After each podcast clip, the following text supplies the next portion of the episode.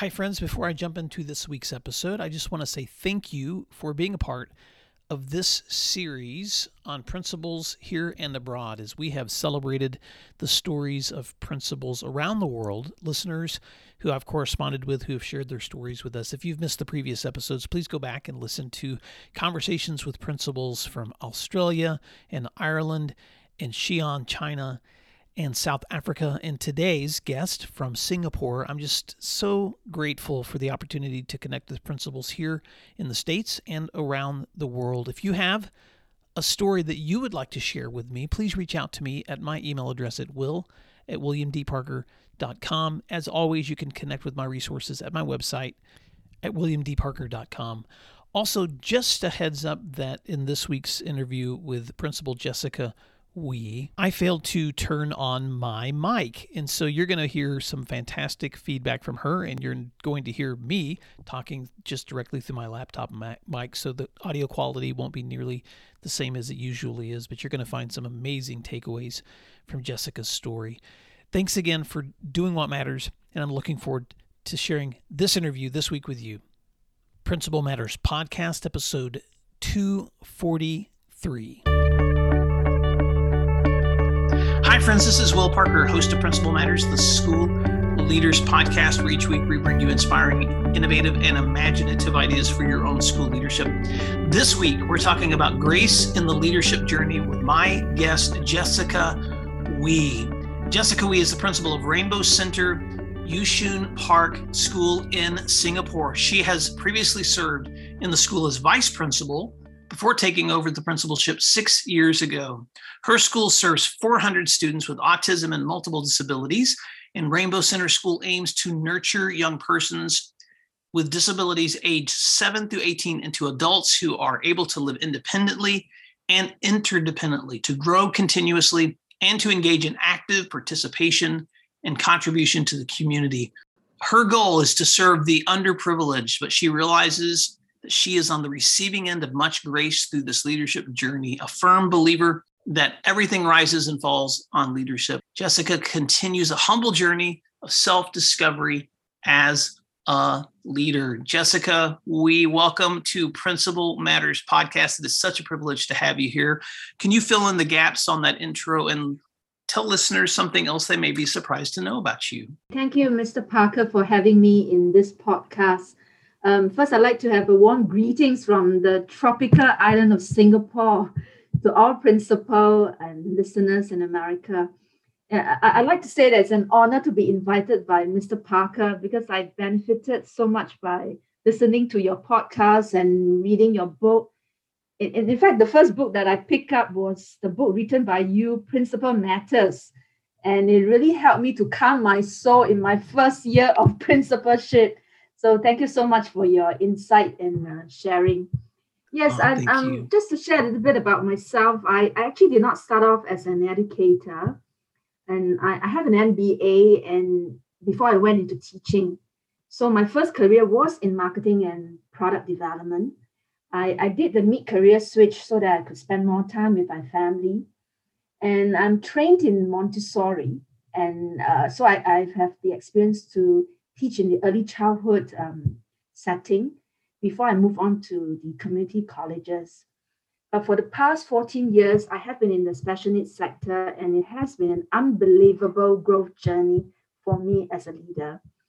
And I am very grateful for my experience in the commercial sector because I, I realized that many people who work in the special needs sector has a very big heart. They have uh, full of compassion, and so I realized that with my training in commercial sector, I was able to balance the heart and the head in running the school to ensure outcome for the students um, and the families. Well, first of all, thank you for your positive feedback as a listener and as a reader, and, and congratulations on that transition from the corporate to the nonprofit. I know that well, oh, there's a lot of people out there who have transitioned into education from something else and others who it's been their entire career. And so I know that's given you a special perspective on the work that you do, Jessica.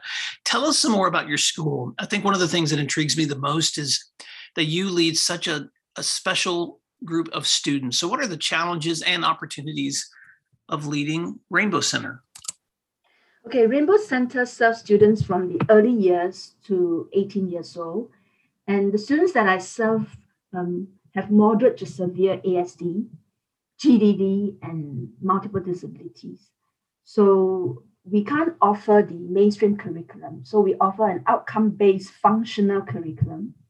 We are supported by the teaching team as well as a multidisciplinary team of therapies, psychologists, and social workers. Now, because it's an educational setting, our allied health professional work closely with the teacher to achieve educational goals. So it's not a medical model that we go by, it's an educational model. So a lot of parents, when they come to the school, they would ask for when am I going to get the therapy session, you know? So we we state that right up front that we, we work with an educational goals in mind. And, and it's very important to work closely with the um, allied health professional to do that. And each students have an IEP plan, which covers six domains, functional literacy, numeracy, daily living, which is very big, social, emotional, and we also believe in physical development because exercise in any form, whether it's for the for a child on wheelchair, in posture care, is very key. And uh, social emotional aspect of it, especially for, for a child with ASD, is also very important. And vocational for those who are able to go out and uh, you know, in work in an employment setting, that, that would also help. Them. So yes, leading a school close to 400 students with, with disability, it does present quite a few challenges. And the first thing in mind is confirm is a safety challenge because you have seven to 18 years old kids congregating in the same space and, and meltdown is very common, especially when puberty kicks in. You know, we do see an increase in, in, in the challenging behavior which requires um, quite a lot of in, intensive intervention. So, so safety is number one in the school. And I always tell the teacher if we cannot ensure the safety of the kids, no teaching and learning can take place. And the second challenge that we do face is burnout burnout of the teaching staff. Because as we serve a spectrum of kids that has moderate to severe disability, and the teacher may not be able to see the fruits of their labor immediately. In fact, someday they may not even get any response whatsoever from the child, you know. So it requires a lot of patience um, to, to serve this group of this profile of kids. But each day, it if you're if you're handling challenging um, you know behavior students, it's almost guaranteed that you will get hit, you know, and and and and and this is really not the best environment to work in. So the burnout of the teacher is pretty high, and we are also mindful of that.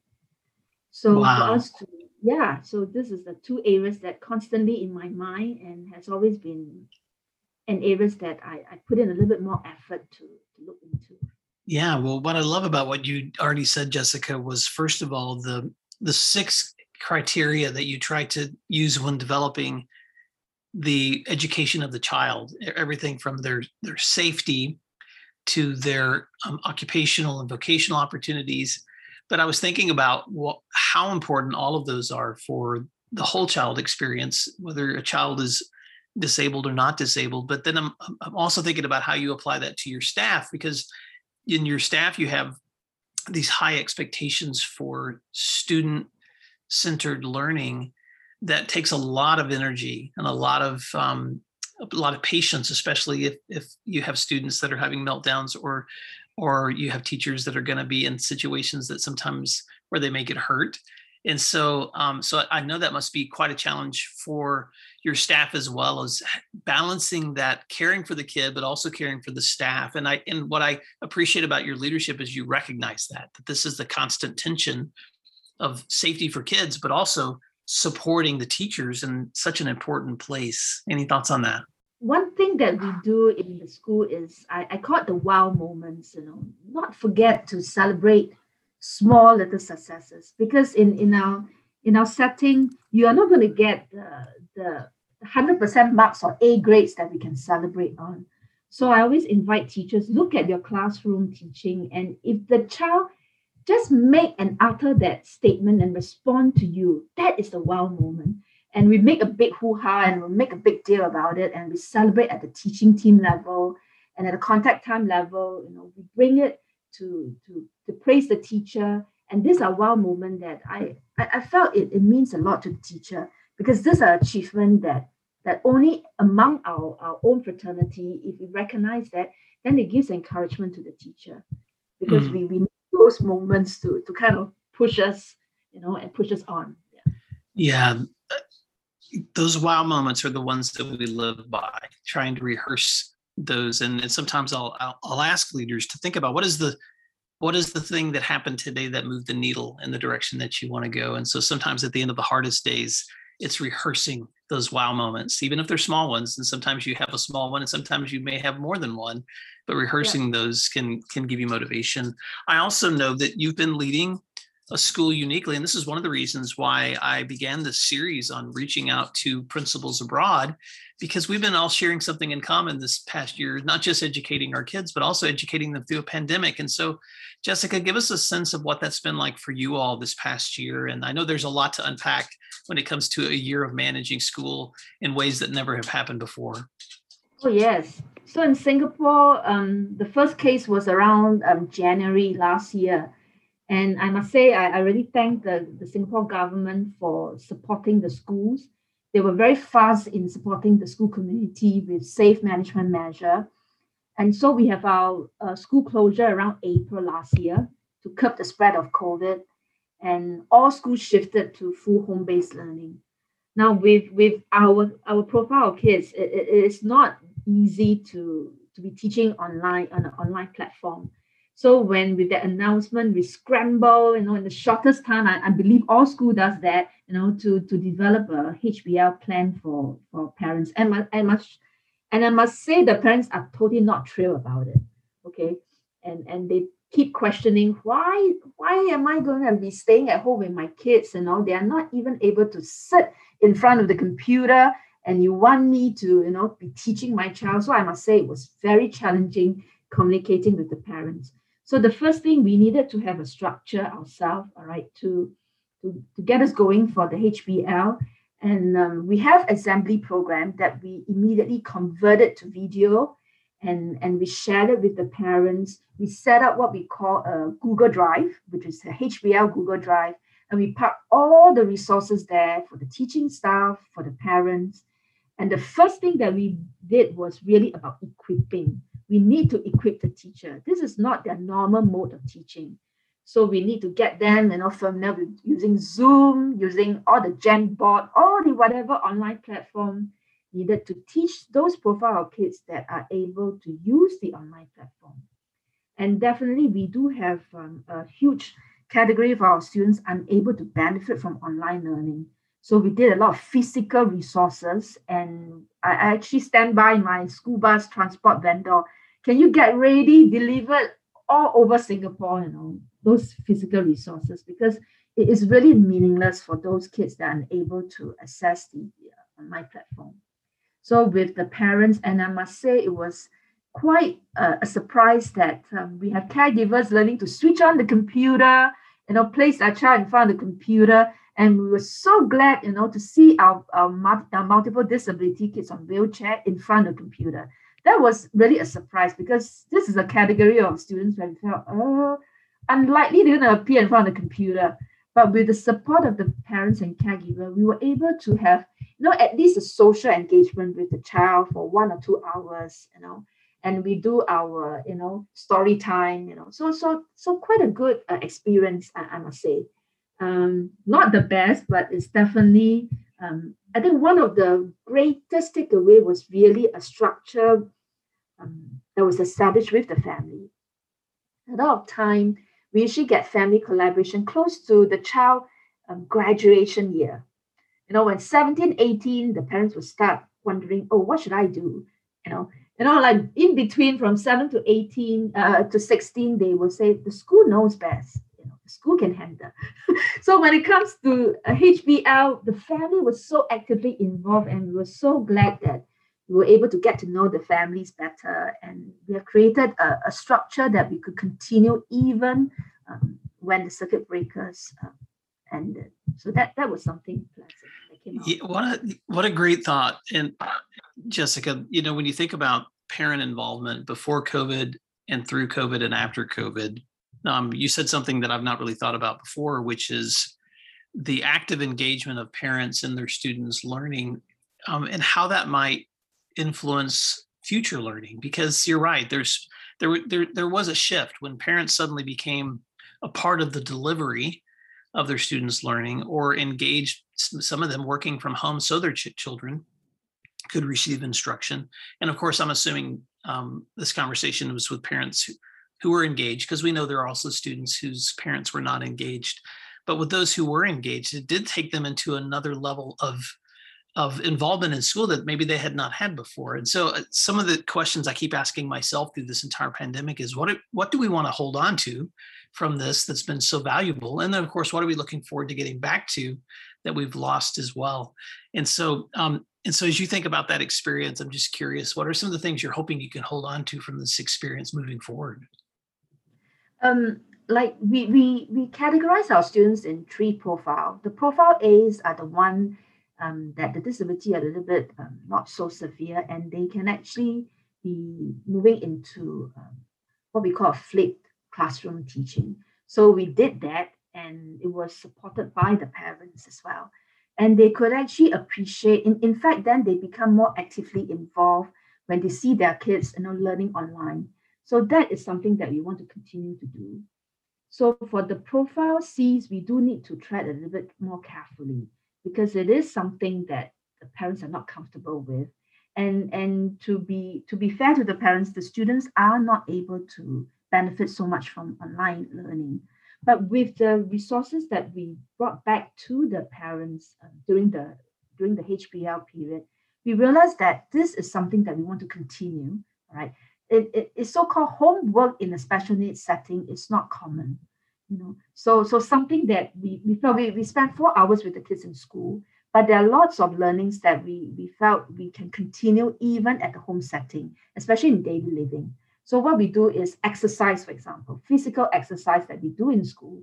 We put it into video and we share with the parents and we say you know on a saturday sunday right especially those with asd routine is very important so could you just switch on that video and do the exercise with your kids?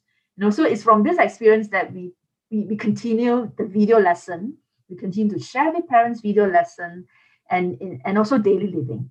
We, we felt that things that we've taught them in daily living, cleaning, grooming, we wanted to put in into a little bit more structures uh, and visual support to be given to the parents as well to continue. And and and I thought that these are things that uh, is is is, is uh, I don't want to miss out even after this whole pandemic is over, which I hope will be over soon. oh, so do I. Well, Jessica, I also want, before we wrap up today's conversation, there's a couple of other questions that I want to ask you that are connected to your own leadership experience too. Um, eh, before I do, though, I wanted to give you an opportunity if there were any other lessons from the pandemic that you wanted to touch on. Um, one areas that uh, you know we we of course we have to wear the mask in the pandemic. And for students with disability we were the first thing in our thought is oh the sensory issues you know. How are we going to keep the child you know to put on a mask you know? And and that was something we were like okay let's do it slowly. And of course we do our task analysis and we we kind of break it down. How do you wear the mask? How do you do your hand washing and all that?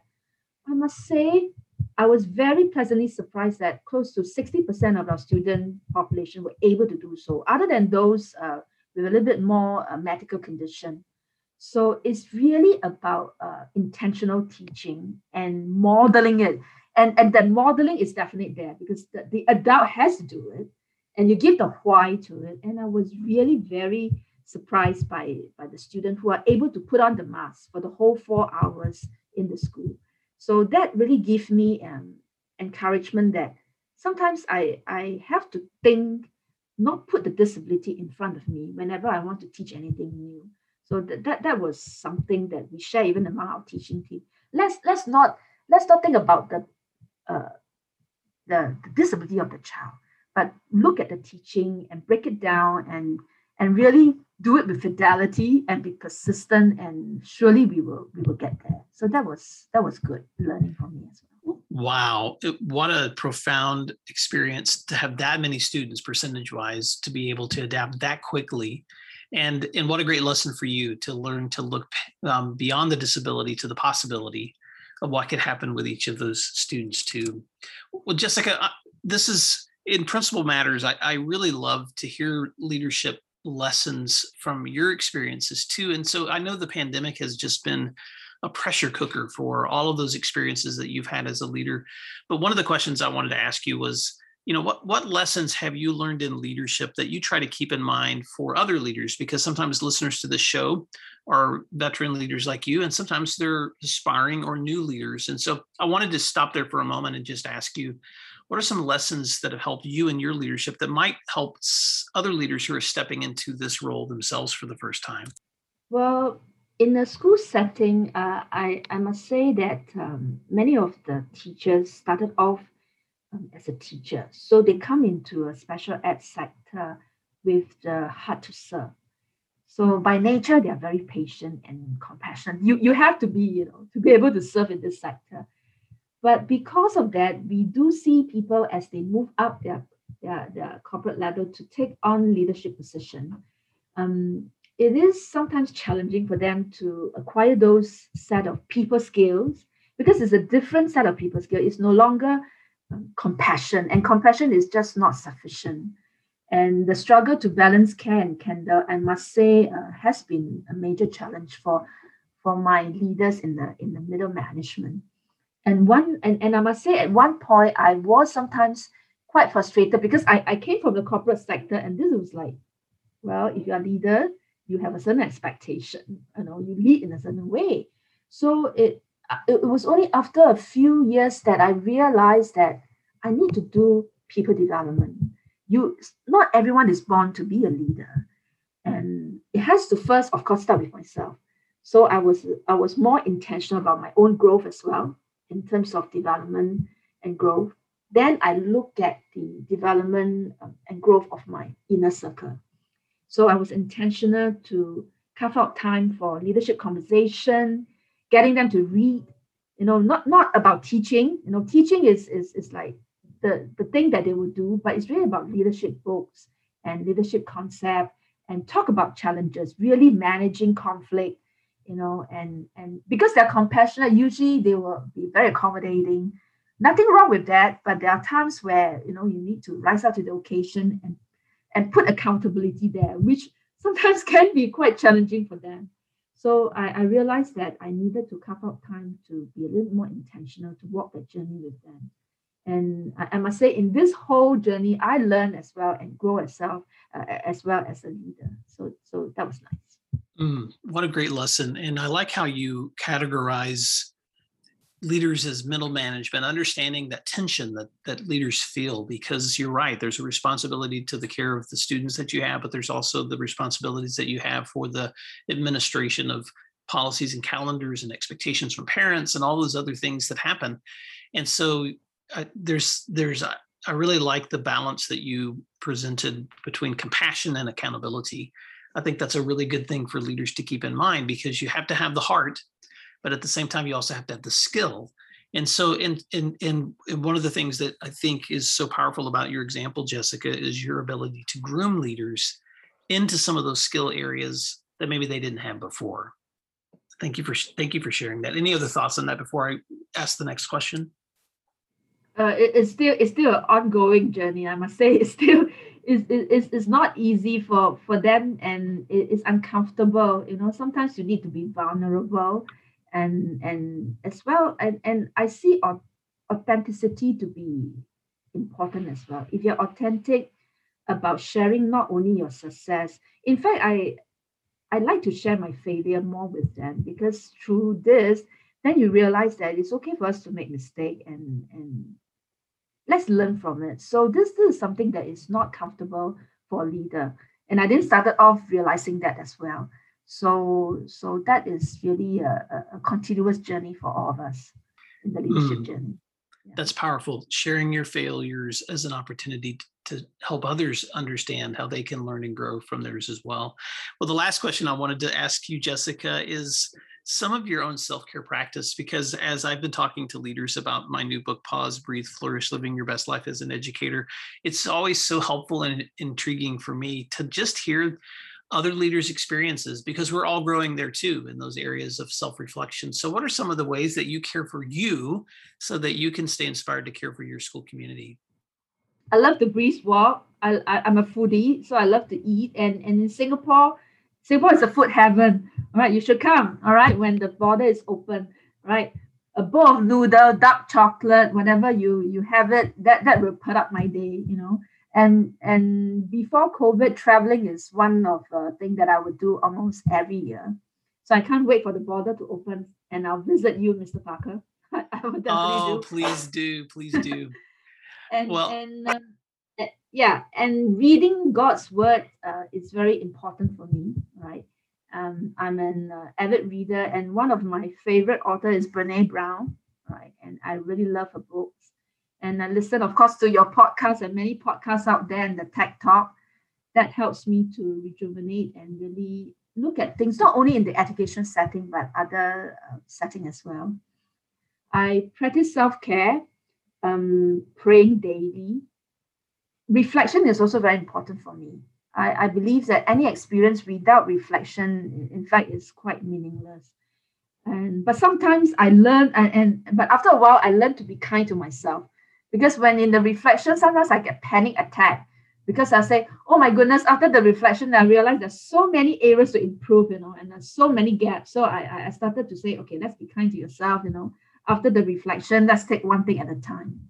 So so that that is something that I, I need to be a bit more aware of. Well, Jessica, we it has been such a privilege to connect you with Principal Matters listeners and to talk to you across this video format as well. And one of the things that we started off this conversation with was how your work with your school community has taught you to lean into grace because your students and your teachers and the challenges that you face teach you a lot too. So I wanted to just in today by first of all asking you to share ways that leaders can stay connected with you and then finally give you an opportunity just to share a final thought on on your own lessons in leadership and how leaning into grace has helped you. I really started off by thinking i'm serving the underprivileged and it has really been um, a, a growth journey for me not only as a leader but also as a person. And I, I have arrived at a space where I can say I am incomplete leader and I'm okay with that. And I know that I will always be an incomplete leader. And in fact, it's very liberating to, to have that thought because then I realize then I have my strength zone and I should continue to stay on my strength zone and then be able to start to appreciate people around me because then they compliment me to make up the best team but if i if if i don't arrive there then i'll be continuously thinking i have to do better you know but you can't be you can't be good in everything.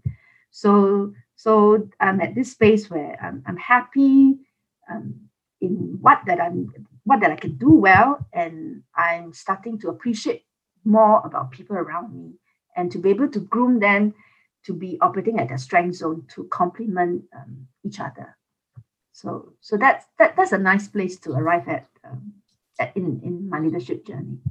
Oh i agree. And uh, uh, just to repeat something that stood out to me jessica was the acknowledgement that being incomplete in your leadership is okay and understanding you're right understanding that others actually complete your leadership. You never are ever a complete leader on your own. And that's so powerful. Well, what is a way that listeners can connect with you? How can they find your school if they want to go online or if they want to correspond with you, Jessica? How can they reach out? Yes, um, you can visit the Rainbow Centre website. All right, uh, www.rainbowcentre.org.sg. Right, we have our website, and I'm happy to also hear from listener what are some of the things that they have uh, learned in their leadership journey. I'm happy to learn from them as well. Well, Jessica, we thank you for the work that you do every single day with your students in your school communities. It's been such a privilege. And Principal Matters listeners, thank you for taking time this week to listen and learn together because what you do matters. And we'll talk to you next week. You can find other free resources like this one at my website at williamdparker.com.